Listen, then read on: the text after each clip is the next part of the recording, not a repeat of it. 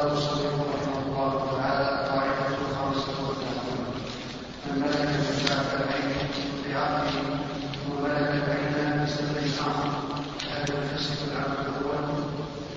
تقدم لنا في الدروس السابقة جملة من قواعد هذا الكتاب فمن تلكم القواعد التي طرقنا الحديث حولها ما يتعلق بتداخل العبادات.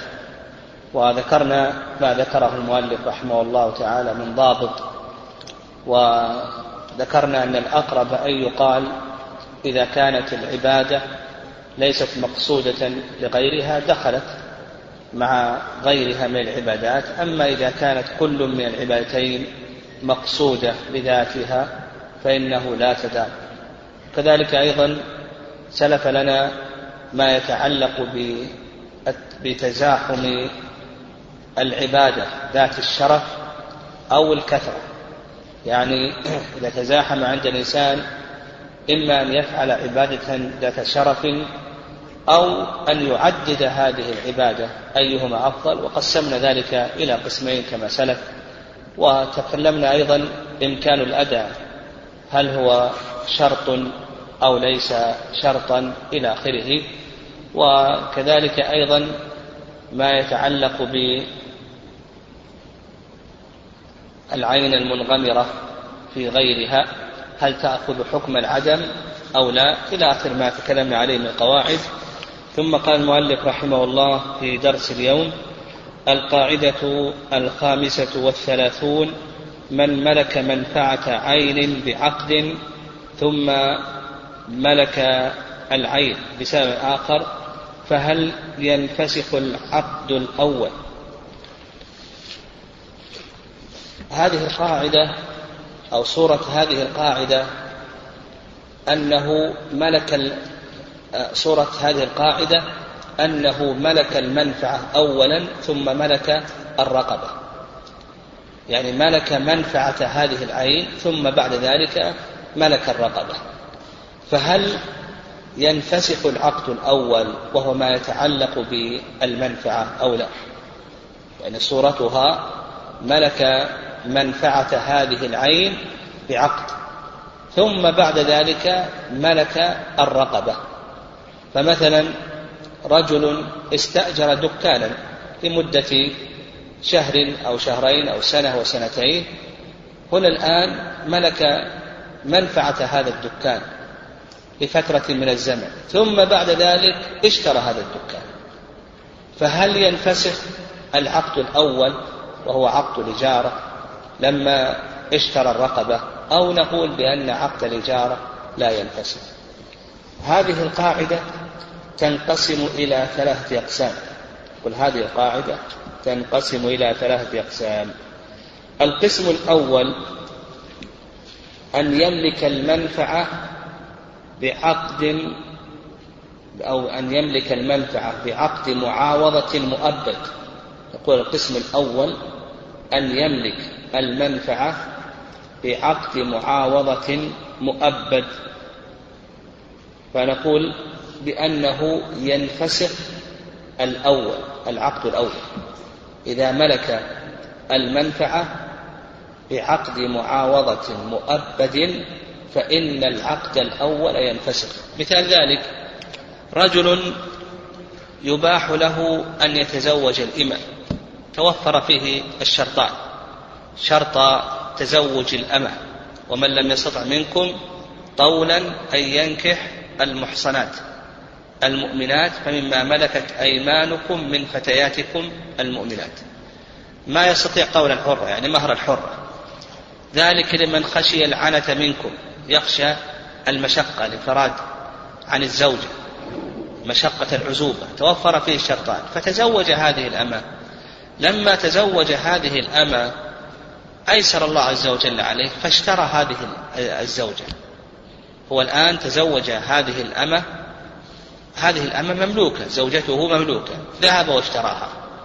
ما حكم العقد الأول؟ وهو عقد ماذا؟ لأن اجتمع الآن عندنا عقدان. عقد النكاح وعقد الشراء. ما حكم عقد النكاح؟ يقول لك المؤلف رحمه الله تعالى بأن عقد النكاح ينفسخ. يعني عقد النكاح ينفسخ لأن لأنه ملك المنفعة بعقد معاوضة مؤبد.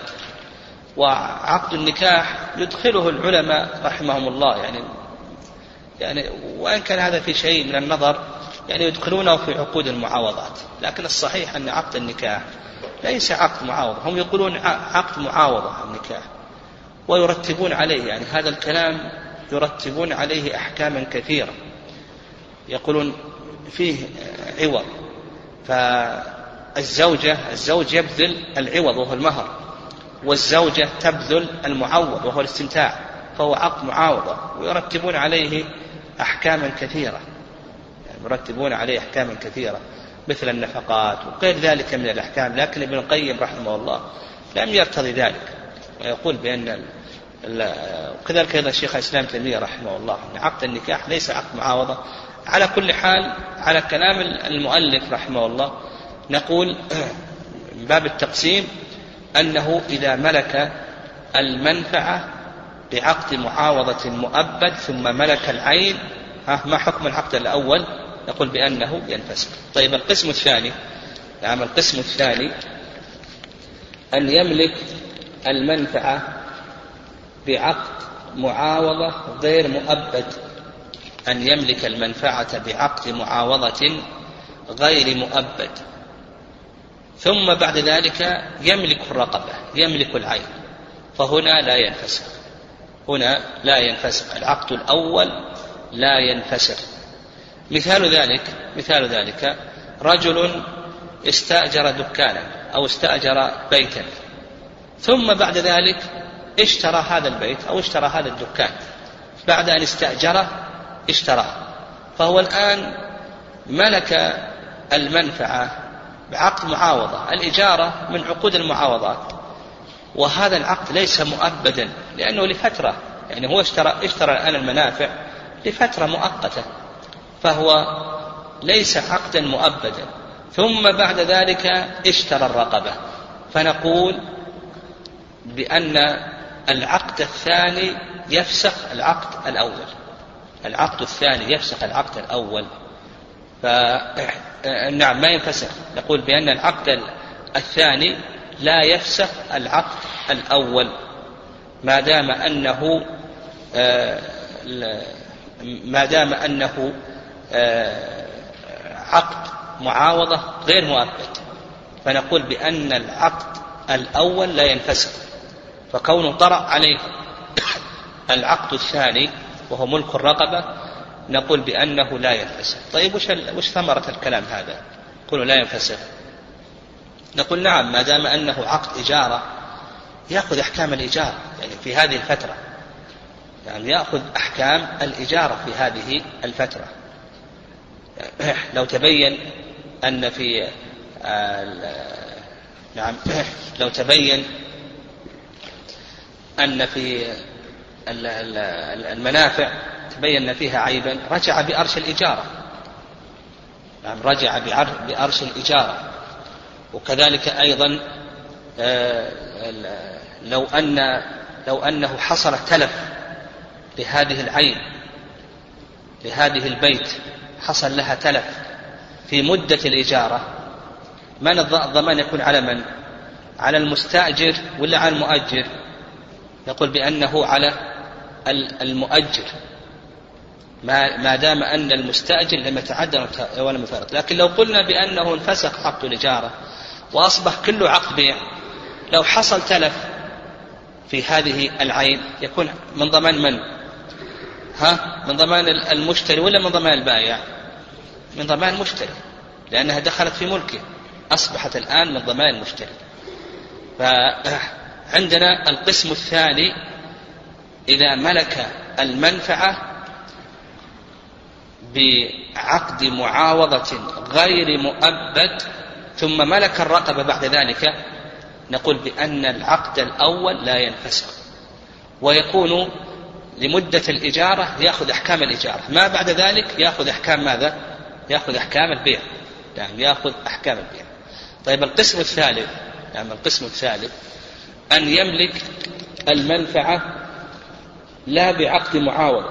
والقسم الثالث أن يملك المنفعة بغير عقد معاوضة. ثم بعد ذلك يملك الرقبة. يعني ثم بعد ذلك يملك الرقبة. مثال ذلك هذا رجل وصي له بمنافع رقيق. نعم وصي له بمنافع رقيق. وصي له بمنافع رقيق. زيد أوصى لعمرو. قال هذا الرقيق يخدم عمرا لمدة شهر أو شهرين إلى آخره. الآن عمر يملك هذه المنافع بالإيصاء بعقد غير معاوضة غير عقد تبرع بعقد تبرع. ثم بعد ذلك ذهب الموصى له واشترى هذا الرقيق اشترى هذه العين. فهل ينفسخ عقد الوصية؟ أو نقول بأن عقد الوصية لا ينفسخ. نقول بأن عقد الوصية لا ينفسخ ما دام أنه ملك المنافع بالعقد الأول بغير عقد معاوضة عقد تبرع ثم ملك الرقبة فنقول بأن عقد الوصية آه، لا ينفسخ لما ملك الموصى له الرقبة بالشراء. وفي وقت الوصية تثبت أحكام الوصية ثم بعد ذلك تثبت أحكام الشراء. ومثل ذلك أيضا لو وهبت له منافع هذا البيت.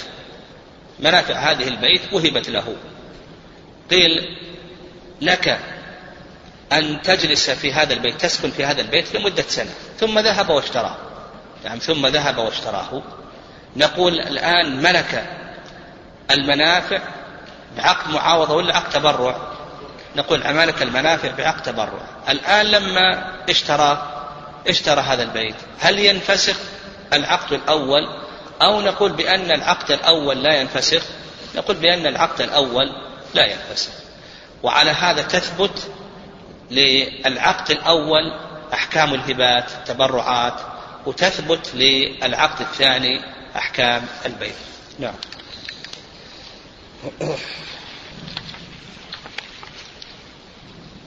السادس من استكثر عينه من له لا يجب الإيجار ومسألة لا يجب فضلا بظاهر المدة هل تنفسخ الإيجار هذا قسمان أحدهما أن تكون إيجاره بولاية المحض فإن كان وكيلا محضا فالكلام فيه فيه إن كان مستقلا بالتصرف انتقلت الولاية إلى غيره تنفسخ الإيجار لأن الولي الثاني يكون مقام الأول كما يكون المالك الثاني مقام الأول. وإن زادت الولاية عن المولى عليه عن المولى عليه فصبي بلغ بعد إيجاد بعد إيجاد أو إيجاد عقاره والمدة باقية فبالامتثال وجعل أشهرها عددا الثاني تكون وتنتقل إلى طيب هذه القاعدة هذه القاعدة في الإجارة. إذا نعم هذه القاعدة في الإجارة إذا اختلف المؤجر هذه القاعدة في الإجارة إذا اختلف المؤجر هل تنفسخ الإجارة أو لا تنفسخ الإجارة. يقول هذه القاعدة في الإجارة إذا انفسخ المؤجر وانتقلت الولاية إلى غيره. انتقلت الولاية إلى غيره. فهل تنفسخ أو لا تنفسخ؟ هذه القاعدة تحتها سبعة أقسام. يعني أنا جعلتها على سبعة أقسام لكي تتضح. وأضرب مثلا أضرب مثلا رجل وكل رجلا أن يؤجر بيته. وكل رجلا أن يؤجر بيته. الوكيل الآن أجر البيت. بعد أن تم عقد الإجارة المالك عزل الوكيل ووكل غيره. هل ينفسخ عقد الإجارة الأول؟ أو نقول بأنه لا ينفسخ مع أنه تبدل المؤجر. المؤجر الآن هو الوكيل الأول. الآن انتهى. أصبح هناك وكيل آخر غيره. يتولى التأجير. فهل ينفسخ عقد الإجارة الأول أو نقول بأن عقد الإجارة الأول لا ينفسخ؟ نقول هذه القاعدة لها سبعة أقسام وتحتها سبعة أقسام. قال لك المؤلف رحمه الله تعالى أن تكون إجارته بولاية محضة. نعم, نعم أن تكون إجارته بولاية محضة المراد بالولاية المحضة أي ليس له شيء من ملك الرقبة. الذي أجر هنا ليس له شيء من ملك الرقبة. كالوكيل مثلا أو الولي أو الولي على الأيتام أو ناظر الوقف أو الوصي إلى آخره.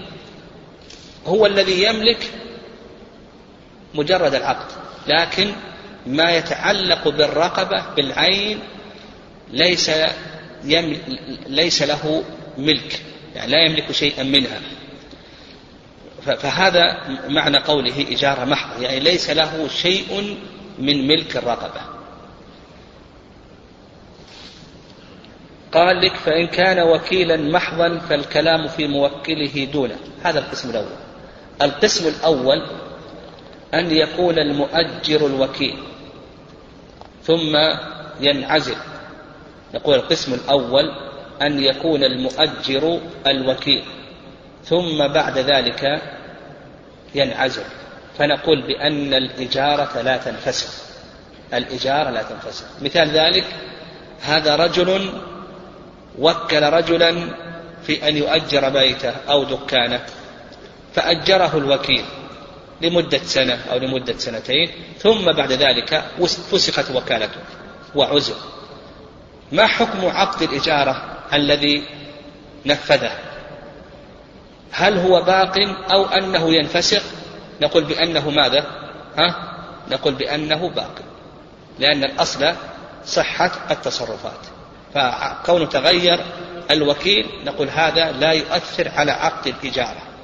هذا القسم الأول. طيب. القسم الثاني قال وإن كان مستقلا بالتصرف فإن انتقلت الولاية إلى غيره لم تنفسخ. لم تنفسخ لأن الولي الثاني يقوم مقام الأول كما يقوم المالك الثاني مقام الأول. القسم الثاني القسم الثاني أن يكون المؤجر هو الولي. القسم الثاني أن يكون المؤجر هو الولي. ثم بعد ذلك انتقلت الولاية إلى غيره. انتقلت الولاية إلى غيره. مثال ذلك يعني مثال ذلك هذا الرجل ولي على الأيتام. ولي على هؤلاء الأيتام أو ولي على هؤلاء القصر من السفهاء والمجانين. أجر بيتهم. ثم بعد ذلك انفسخت ولايته. مثلا عزله القاضي أو هو فسخ الولاية ونحو ذلك فما حكم عقد الإجارة؟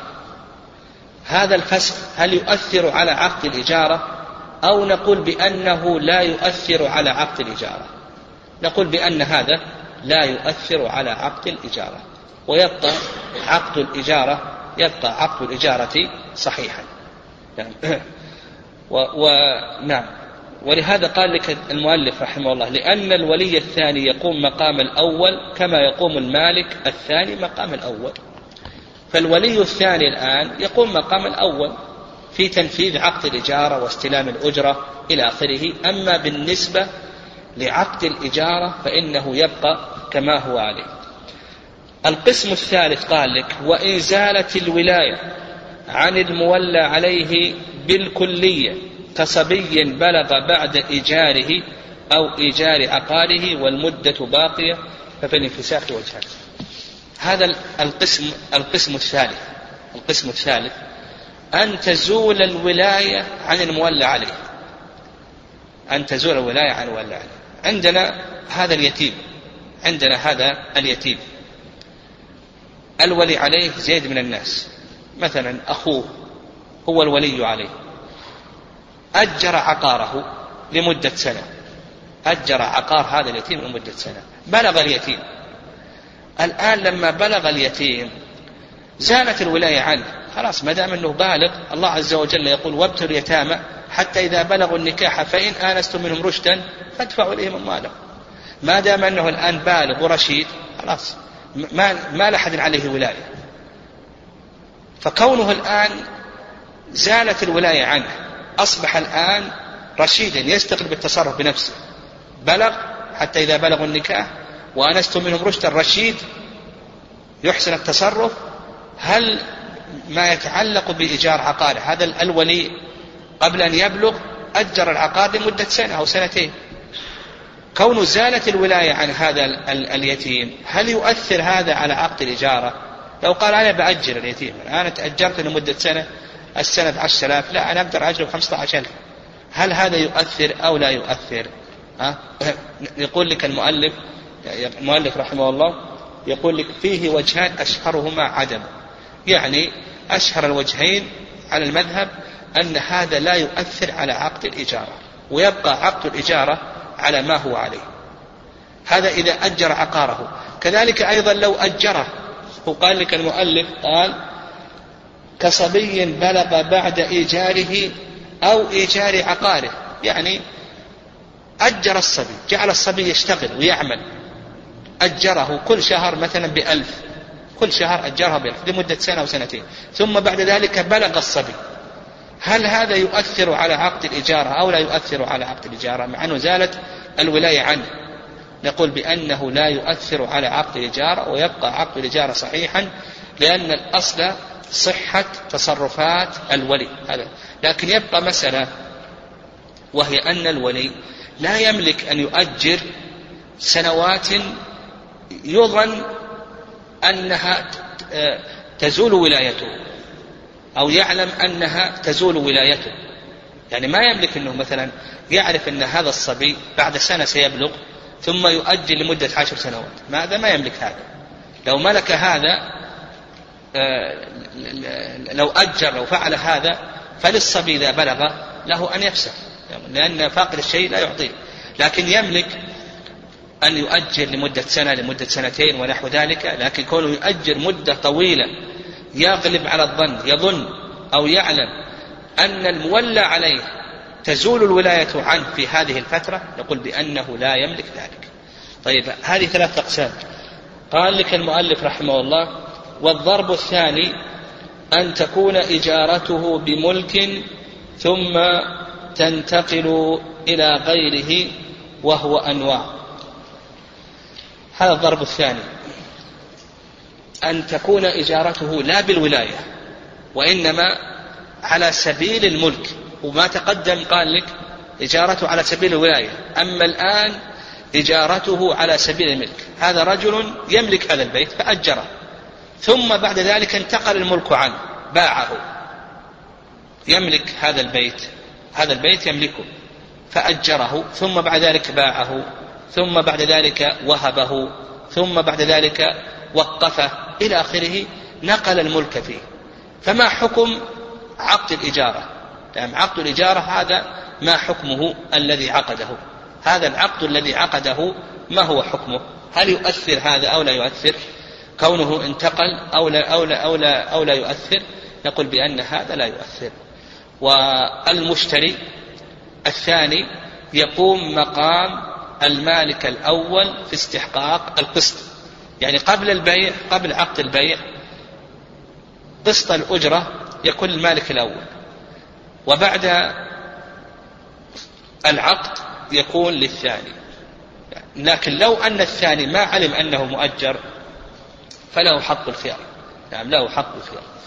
طيب هذا القسم الرابع. القسم الخامس إذا أجر الموقوف عليه ثم انتقل الوقف إلى البطن الثاني.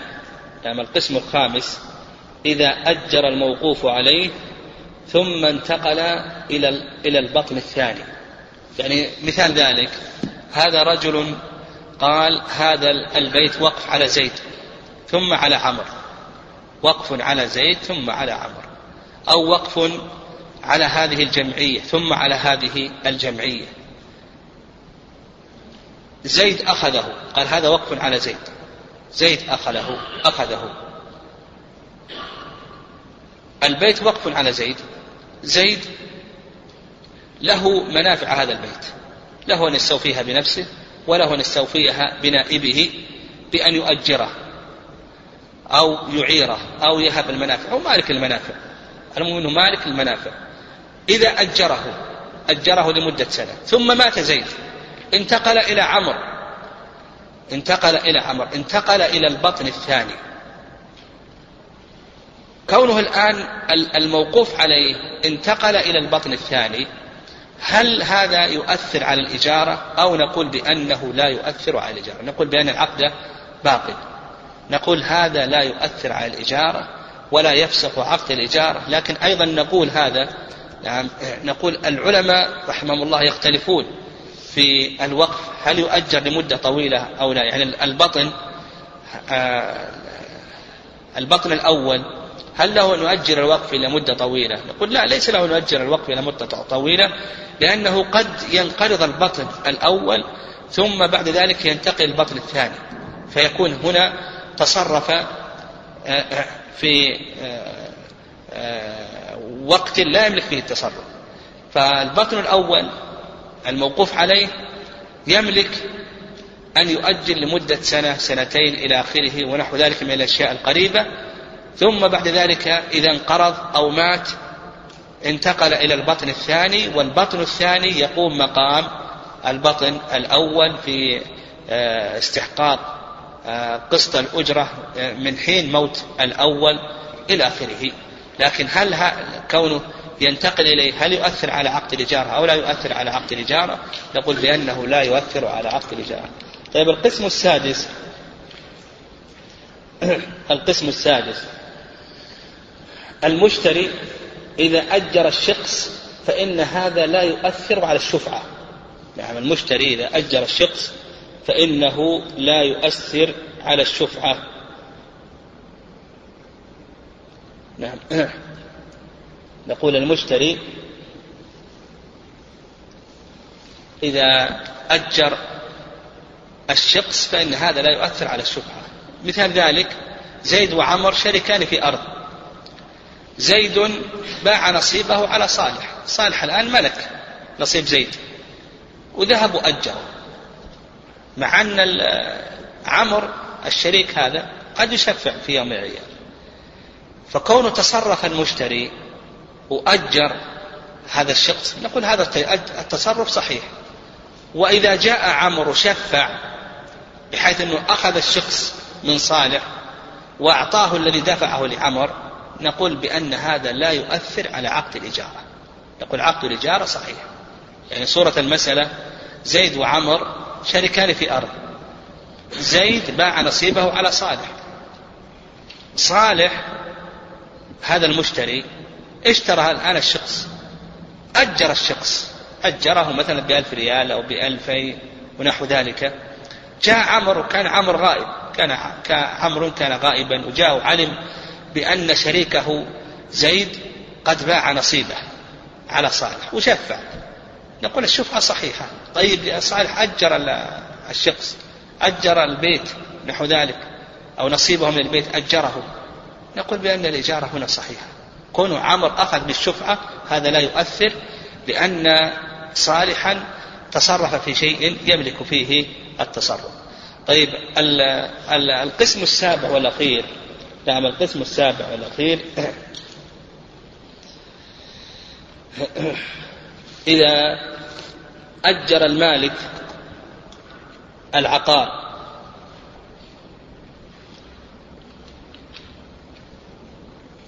نعم إذا أجر المالك العقار ثم بعد ذلك باعه. نعم ثم بعد ذلك باعه. المشتري وجد فيه عيبا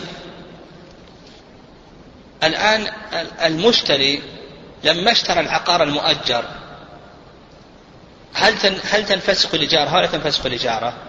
ها؟ ما تنفسخ كما ذكرنا أن من تصرف بمقتضى الملك يعني نقل العين التي أجرها بالبيع أو الهبة نقول بأن هذا لا يفسخ الإجارة فهذا زيد عنده عقار أجره.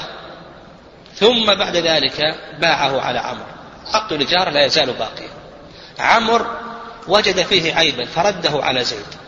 هل هذا يؤثر على عقد الإجارة أو لا يؤثر على عقد الإجارة؟ نقول بأن هذا لا يؤثر على عقد الإجارة. نعم. قاعدة ثلاثون بتوالي العقود المختلفة المختلفة بعضها على بعض نعم هذه القاعدة القاعدة السابعة والثلاثون معناها أن يرد عقد على عقد أو نقول إذا ورد عقد على عقد انتقل الحكم. إذا ورد عقد على عقد انتقل الحكم من العقد الأول إلى العقد الثاني. هذه القاعدة إذا ورد عقد على عقد انتقل الحكم من العقد الأول إلى العقد الثاني. يعني انتقل الحكم من العقد الأول إلى العقد الثاني. وهذا يتضح بالأمثلة. هذا يتضح بالأمثلة. المثال الأول يعني المثال الأول.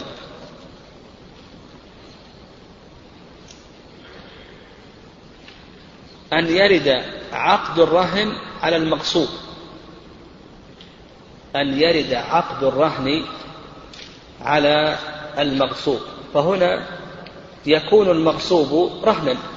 يعني يكون المغصوب رهنا وتختلف الأحكام. تختلف الأحكام.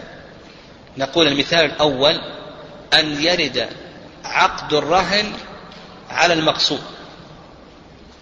فالمغصوب يكون رهنا حينئذ وتختلف الأحكام. مثال ذلك هذا زيد غصب السيارة. غصبها من عمر. نعم غصبها من عمر. عمر طلب منه قرضا عمر طلب من زيد أن يقرضه. الغاصب الآن أقرض صاحب السيارة. أقرضه ألف ريال.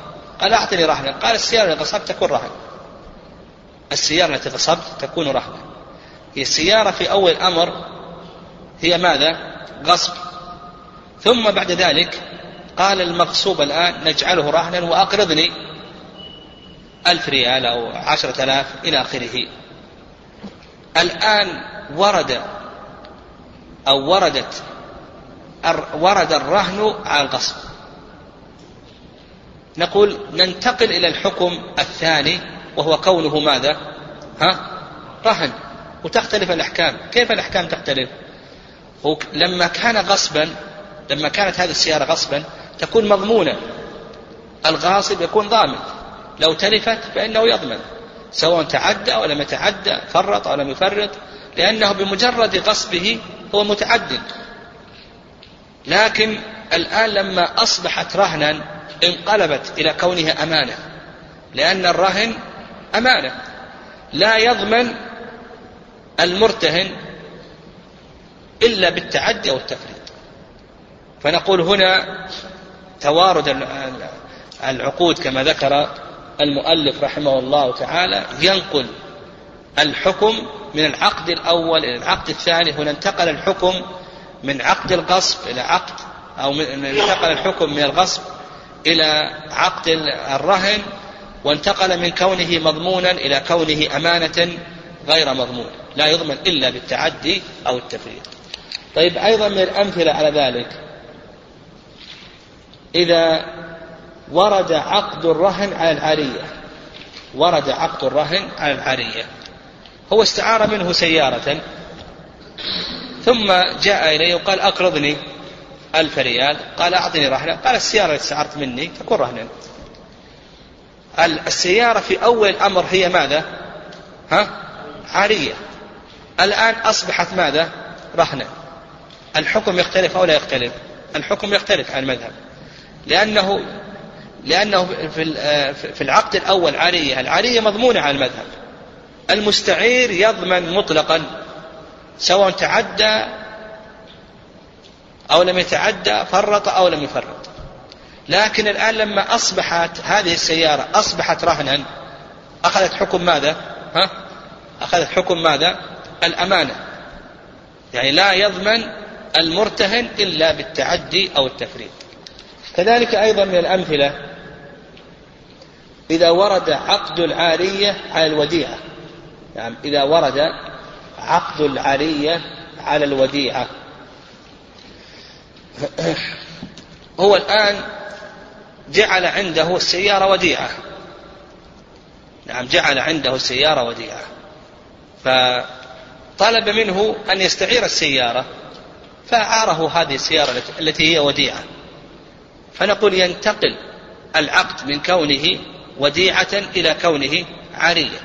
في الأول الوديعة في حكم ماذا؟ الأمانة. والآن العارية في حكم ماذا؟ الضمان. نعم العارية في حكم الضمان. على المذهب العواري مضمونة مطلقا إلا في مسائل يستثنونها نعم كما سيأتي لكن هنا الآن لما ورد عقد العارية على الوديعة انتقلت هذه العين من كونها أمانة لما كانت وديعة إلى كونها مضمونة لما أصبحت الآن أصبحت عارية. نعم وعلى هذا فقس. نعم. قال فيما إذا وصلت الأرض الوجود ويملكها عن الوجود هل يفسد العقد بذلك أو يجعل كناية عما يملكه صفاته على ذلك الوجه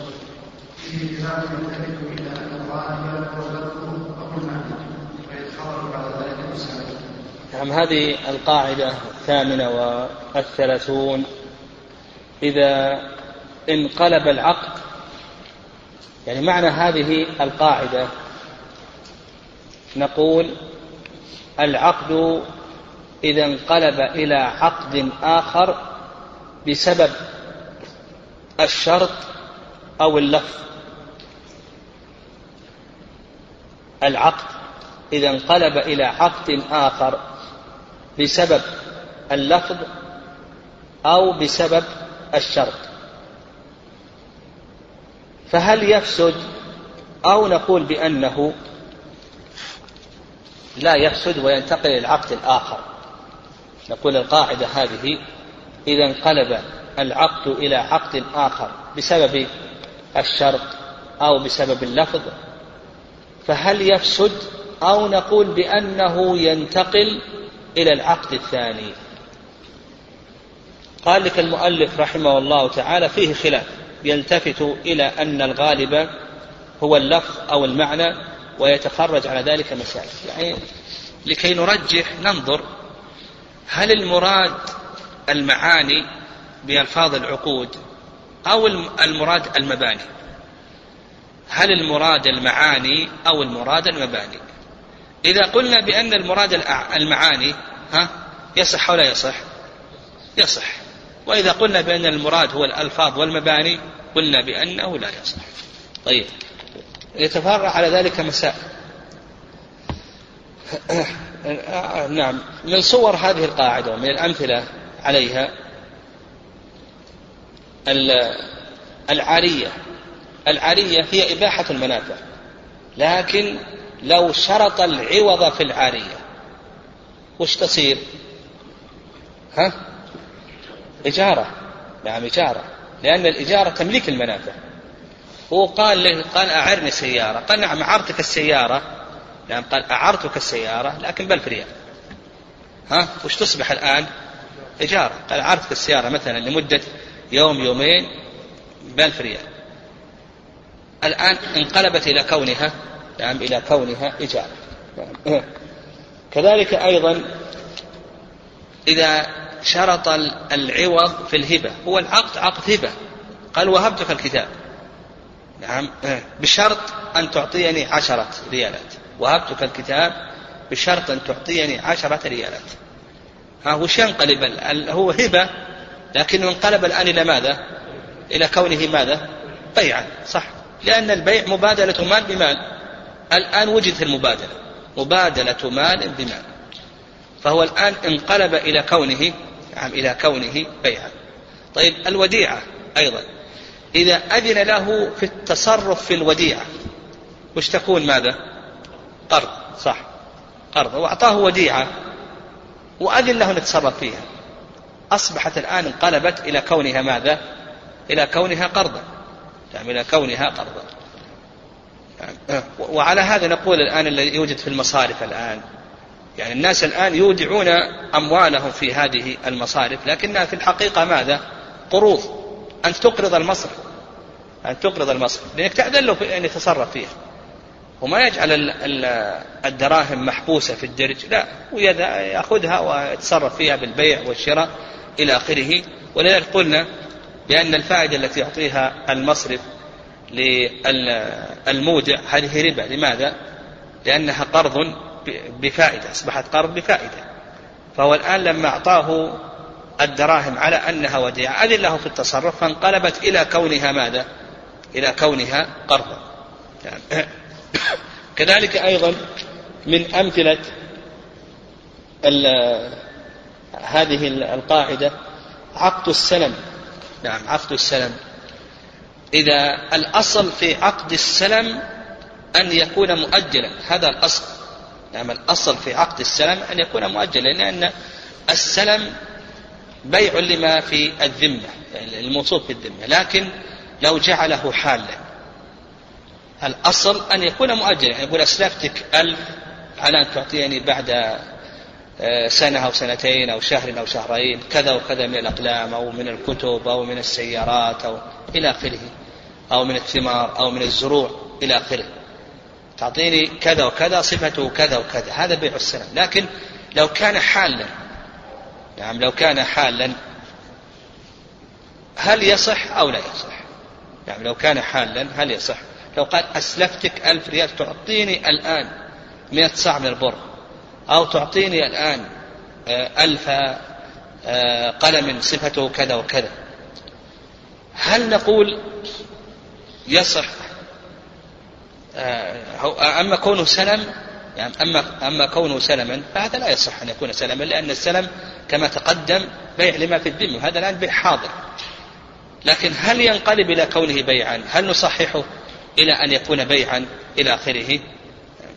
هذا موضع خلاف بين العلم فالشافعية رحمهم الله يصححون ذلك وأيضا اختيار شيخ الإسلام تيمية رحمه الله يقول بأن هذا صحيح بشرط ألا يكون المسلم فيه معدوما. بخلاف ما عليه كثير من العلماء يقولون لا يصح. أنت إذا أردت عقد إذا أردت إذا كان حالا لا يعقد عليه عقد بيع ولا تعقد عليه عقد سلم وهم لا يصححون. لكن الرأي الثاني قلنا هذا يصح وينقلب إلى كونه هذا العقد يصح وينقلب إلى كونه بيعا. طيب. أيضا من صور هذه القاعدة إذا استأجر طعاما هل يصح أو لا يصح؟ استأجر طعاما أو استأجر شمعا ليشعله أو طعاما ليأكله هل يصح أو لا يصح؟ ها؟ بعض العلماء قال لا يصح لأن الإجارة للأعيان التي تبقى من تفنى والرأي الثاني أنه يصح مثل هذا العمل ويكون قرضا أو يكون بيعا. يعني نكيفه على أنه قرض. يعني أقرضه هذه هذا الطعام الذي أكله أو باعه هذا الطعام إلى آخره. ومن ذلك أيضا النكاح بنية الطلاق. نعم النكاح بنية الطلاق. هل ينقلب إلى كونه نكاح متعة أو لا؟ المشهور عند الحنابلة رحمهم الله إلى أنه ينقلب إلى كونه نكاح متعة. المهم هذه القاعدة أنه إذا وجد ما يقلب العقد الأول إلى عقد آخر فهل نقول يصح هذا أو ينتقل للعقد الآخر؟ أو نقول بأن هذا يفسد إلى آخره. تقدم أن المؤلف رحمه الله جعل مبنى المسألة هل المعتبر اللفظ أو المعنى والعقود المعتبر فيها ماذا؟ ها؟ المعاني. العبرة بالمعاني لا بالألفاظ والمباني. العقود المعتبر فيها المعاني. وتقدم لنا في قاعدة الترجمة لما تكلم المؤلف رحمه الله عن قاعدة الترجمة. وش قال في العقود؟ قاعدة الترجمة؟ ها؟ ماذا قال في قاعدة الترجمة؟ يجوز الترجمة لأن المراد بها المعنى. يعني عقد البيع والإجارة والشركة إلى آخره. قال لك يجوز أن تترجم هذه الأشياء لأن اللفظ غير مراد. المراد هو المعنى. نعم.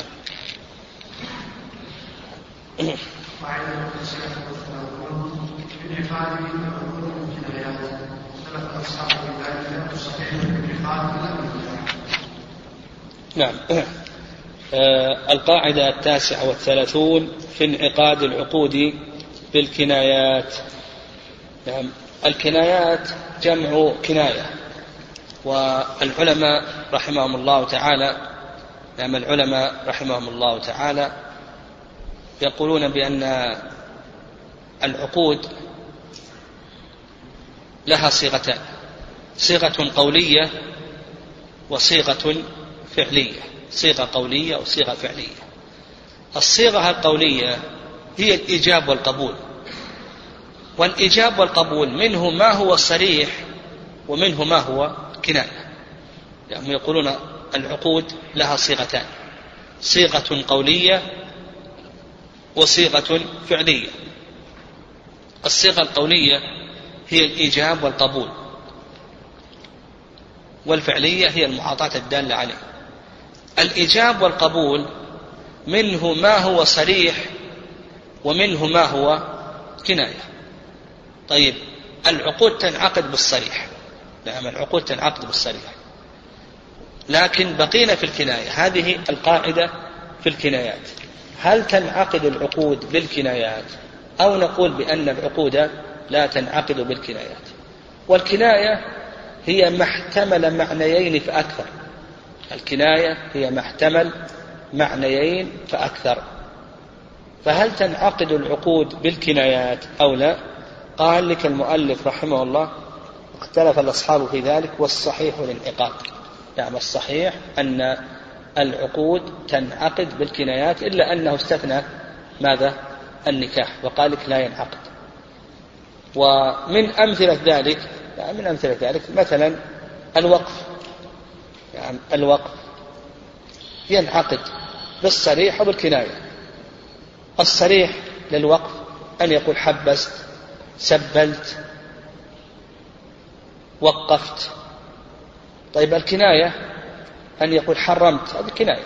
حرمت تصدقت أبت. فينعقد بالصريح وقفت وحبست وسبلت. وينعقد أيضا بالكناية حرمت وأبت وتصدقت. إلا أن الكناية يقولون لا بد معها من نية أو قرينة يعني الكناية يعني ما يكتفى بالكناية فقط لكن لا بد لأن الكناية كما ذكرنا وش قلنا في تعريف الكناية؟ ها؟ ما يحتمل معنيين فأكثر. لا بد من شيء يخصص أحد المعاني. يعني يخصص معنى هذا العقد إما النية أو الطريقة. يعني لا بد من شيء يعين المراد أو أنه نوى هذا العقد أو أنه أراد هذا العقد. إما بالنية أو بأي شيء أو بالقرينة أو أو بالقرينة. ومن الأمثلة على ذلك يعني من الأمثلة على ذلك الإجارة بلفظ البيع. يعني من الأمثلة على ذلك الإجارة بلفظ البيع. لو قال بعتك البيت لمدة سنة. هذه كناية. لو قال أجرتك هذا صريح. لكن لو قال بعتك البيت لمدة سنة نقول بأن هذا كناية ينعقد بها عقد الإجارة. يعني عقد الإجارة. ومن ذلك أيضا الرجعة بلفظ النكاح. لو قال راجعت زوجتي أو رددت زوجتي أو أمسكت زوجتي بعد أن طلقها دون ما يملك من العدد صح ذلك. لكن لو قال نكحت زوجتي هذا كناية. لو قال نكحت زوجتي كناية. فإذا كان يقصد الرجعة فنقول بأن هذا جائز ولا بأس به. يقول جائز ولا بأس به. نعم. وعلى هذا فقس. نعم على هذا فقس. والمؤلف رحمه الله تعالى قال لك إلا النكاح. نعم إلا النكاح. وسبق أن أشرنا إلى هذه المسألة وأن الشافعية والحنابلة يشددون في عقد النكاح. يقولون بأن عقد النكاح لا ينعقد إلا بلفظ الإنكاح أو التزويج. لا ينعقد إلا بلفظ الإنكاح والتزويج يعني لا ينعقد إلا بهذين اللفظين. يعني لا ينعقد إلا بهذين اللفظين. قالوا لأن لأن هذين اللفظين هما اللفظان اللذان وردا في الكتاب والسنة. فقط لا والنكاح خطره عظيم لما يترتب عليه من استحلال الفروج واختلاط المياه واشتباه الأنساب ونحو ذلك فلا ينعقد. ولهذا الحنابلة لما أورد عليهم أن النبي صلى الله عليه وسلم تزوج صفية وجعل عتقها صداقة. تزوج صفية وجعل عتقها صداقة. استثنوا هذه المسألة. ولا بأس أن يعتق الأمة وأن يجعل عتقها صداقة. استثنوا هذه المسألة. والحنفية والمالكية يتوسعون ومع ذلك هم يضيقون. يعني يتوسعون ومع ذلك هم يضيقون. يعني هم لا يحصرون بلفظ النكاح والتزويج. يعني وإن كانوا يجعلون بعض الألفاظ كالهبة والملك إلى آخره لكنهم أيضا يعددون يعني يعددون. والصواب في ذلك ما ذهب إليه شيخ الإسلام تيمية رحمه الله تعالى وهو أن عقد النكاح وغيره من العقود ينعقد بكل ما دل عليه العرف من الصريح والكنايات. يقول عقد النكاح وغيره من العقود ينعقد بكل ما دل عليه العرف من الصريح والكنايات. يقول شيخ الإسلام تيمية رحمه الله وينعقد البيع والهبة بكل ما دل عليه العرف من قول أو فعل متعاقب أو متراخي. فالخلاصة في ذلك أن النكاح كغيره من العقود ينعقد بكل ما دل عليه العرف من الصريح والكناية وفي حديث الواهبة في حديث الواهبة نفسها أن النبي صلى الله عليه وسلم قال ملكتكها بما معك من القرآن. قال ملكتكها بما معك من القرآن. وسبق أن أشرنا قلنا ظاهر أيضا كلام شيخ الإسلام أن عقد النكاح ينعقد حتى بالفعل. يعني ينعقد حتى بالفعل. يعني يظهر أنه لو أنه خطب إليه وأعطاه المهر ثم أعطاه المرأة أن هذا عقد. نعم أن هذا عقد. نعم. قاعدة الأحكام المتعلقة بأعيان المسلمين إلى الأملاك عليها نوعان أحدهما ما يتعلق بالحكم فيه بملك واحد إذا زال ذلك الملك سقط وصوره ذلك النوع الثاني ما يتعلق بالحكم فيه بنفس العين من حيث هي تعلق لازم فلا يختص تعلقه بملك من ملك ولا صوره طيب هذه القاعدة القاعدة الأربعون هذه القاعدة في أثر تبدل الأملاك. يعني في أثر تبدل الملك. يعني أحسن. نقول هذه القاعدة في أثر تبدل الملك على الحق المتعلق بهذه العين. يعني هذه العين إذا تبدل فيها الملك ملكها شخص وملكها شخص. طيب فيها حقوق متعلقة. هناك حقوق متعلقة بهذه العين. وش أثر تبدل الملك على الحقوق المتعلقة بهذه العين؟ هذا المراد من هذه القاعدة. يعني عندنا عين تبدل فيها الملك. ملكها ثم ملكها إلى آخره. ملكها زيد ثم ملكها رجعت إلى الأول إلى آخره وهناك حقوق قد تعلقت بهذه العين فما أثر هذا التبدل على هذه الحقوق. نقول بأن هذه القاعدة تنقسم إلى قسمين. هذه القاعدة تنقسم إلى قسمين. القسم الأول أن يتعلق الحق يقول القسم الأول أن يتعلق الحق بملك العين. القسم الأول أن يتعلق الحق بملك العين. فيسقط إذا تبدل الملك. أو نقول تغير الملك. إذا تعلق الحق أو الحكم بملك العين لا بنفس العين. فيسقط إذا تبدل الملك وتغير.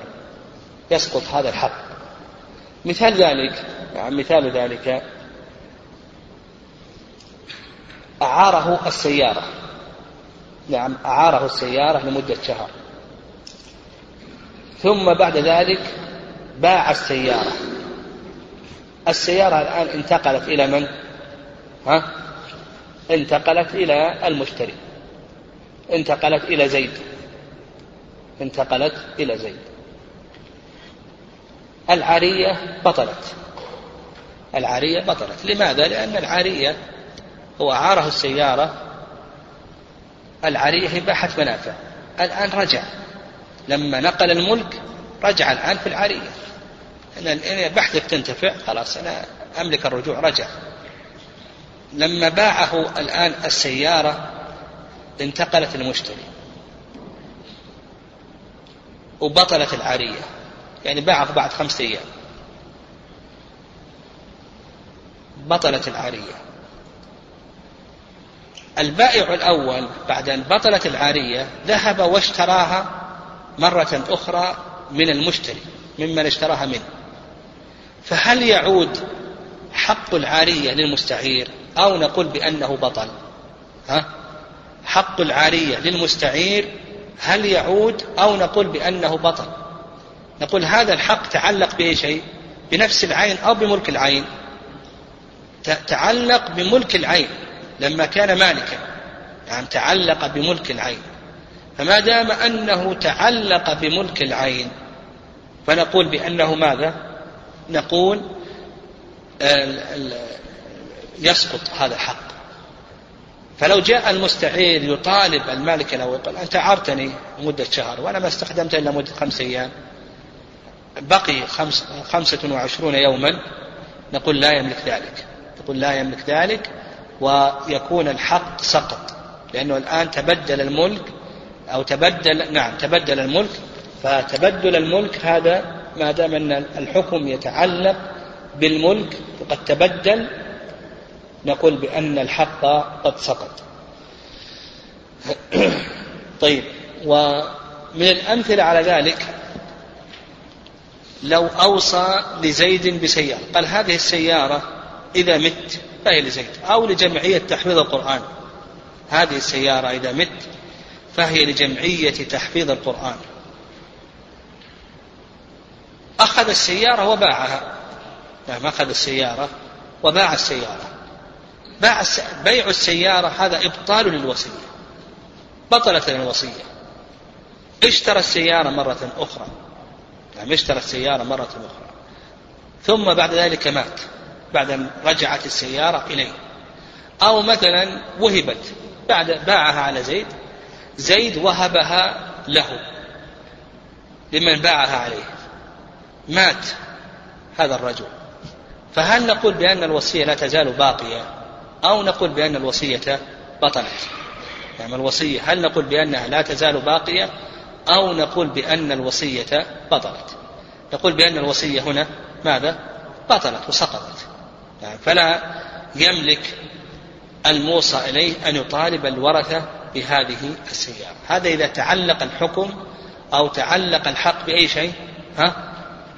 بالملك. نعم صح سنة. طيب القسم الثاني أن يتعلق الحكم أو الحق بالعين وليس بالملك. أما القسم الثاني أن يتعلق الحكم نقول بالعين. نعم وليس بالملك فإنه لا يسقط. فإذا تعلق بالعين فنقول لا يسقط. ولهذا قال لك المؤلف رحمه الله النوع الثاني ما يتعلق الحكم فيه بنفس العين من حيث هي تعلقا لازما فلا يست... فلا يختص تعلقه بملك دون ملك يعني ما يسقط. سواء ملكها زيد أو ملكها عمر أو ملكها بكر ما يختص بملك دون ملك ما دام أن التعلق هنا لأي شيء ها؟ بنفس العين نعم بنفس العين. وهذا له أمثلة نعم هذا له أمثلة من أمثلته. نعم من أمثلته. اقترض نعم اقترض من زيد. قرضا وأعطاه السيارة رهنا أعطاه السيارة رهنا السيارة هذه غصبت. نعم غصبت. ثم بعد ذلك خلصها المالك من الغاصب. هل تعود على أنها رهن أو نقول بأن الرهن سقط؟ ها واضح؟ الآن هو اقترض. نعم اقترض قرضا. ثم بعد ذلك أعطى هذه السيارة رهنا. ثم بعد ذلك غصبت هذه الرهن هذا غصب. نعم غصب الرهن. خلصها من الغاصب. هل يسقط الرهن أو لا يسقط الرهن؟ ها؟ نقول بأن الرهن لا يسقط. نقول الرهن لا يسقط. لأن الحكم تعلق بملك العين أو بنفس العين. نقول تعلق بنفس العين. ومثله أيضا لو سرقت. يعني مثله أيضا لو سرقت هذه السيارة وقد جعلها رهنا. ثم بعد ذلك ردها السارق فإن الرهن يعني نقول بأن الرهن لا يزال باقيا. نقول الرهن لا يزال باقيا. وكذلك أيضا من الأمثلة من الأمثلة على هذه القاعدة لو أنه قال لزوجته يعني قال لزوجته إن كلمت زيدا فأنت طالق. إن كلمت زيدا فأنت طالق. طلقها ما كلمت زيدا طلقها ثم بعد ذلك عقد عليها ثم كلمت زيدا يعني ثم كلمت زيدا. تطلق أو لا تطلق؟ ها؟ نقول بأنها تطلق. قال إن كلمت زيدا فأنت طالق. طلقها ثم عقد عليها ثم بعد ذلك كلمت زيدا فنقول بأنها تطلق لأن الحكم تعلق بأي شيء؟ بنفس العين. نعم.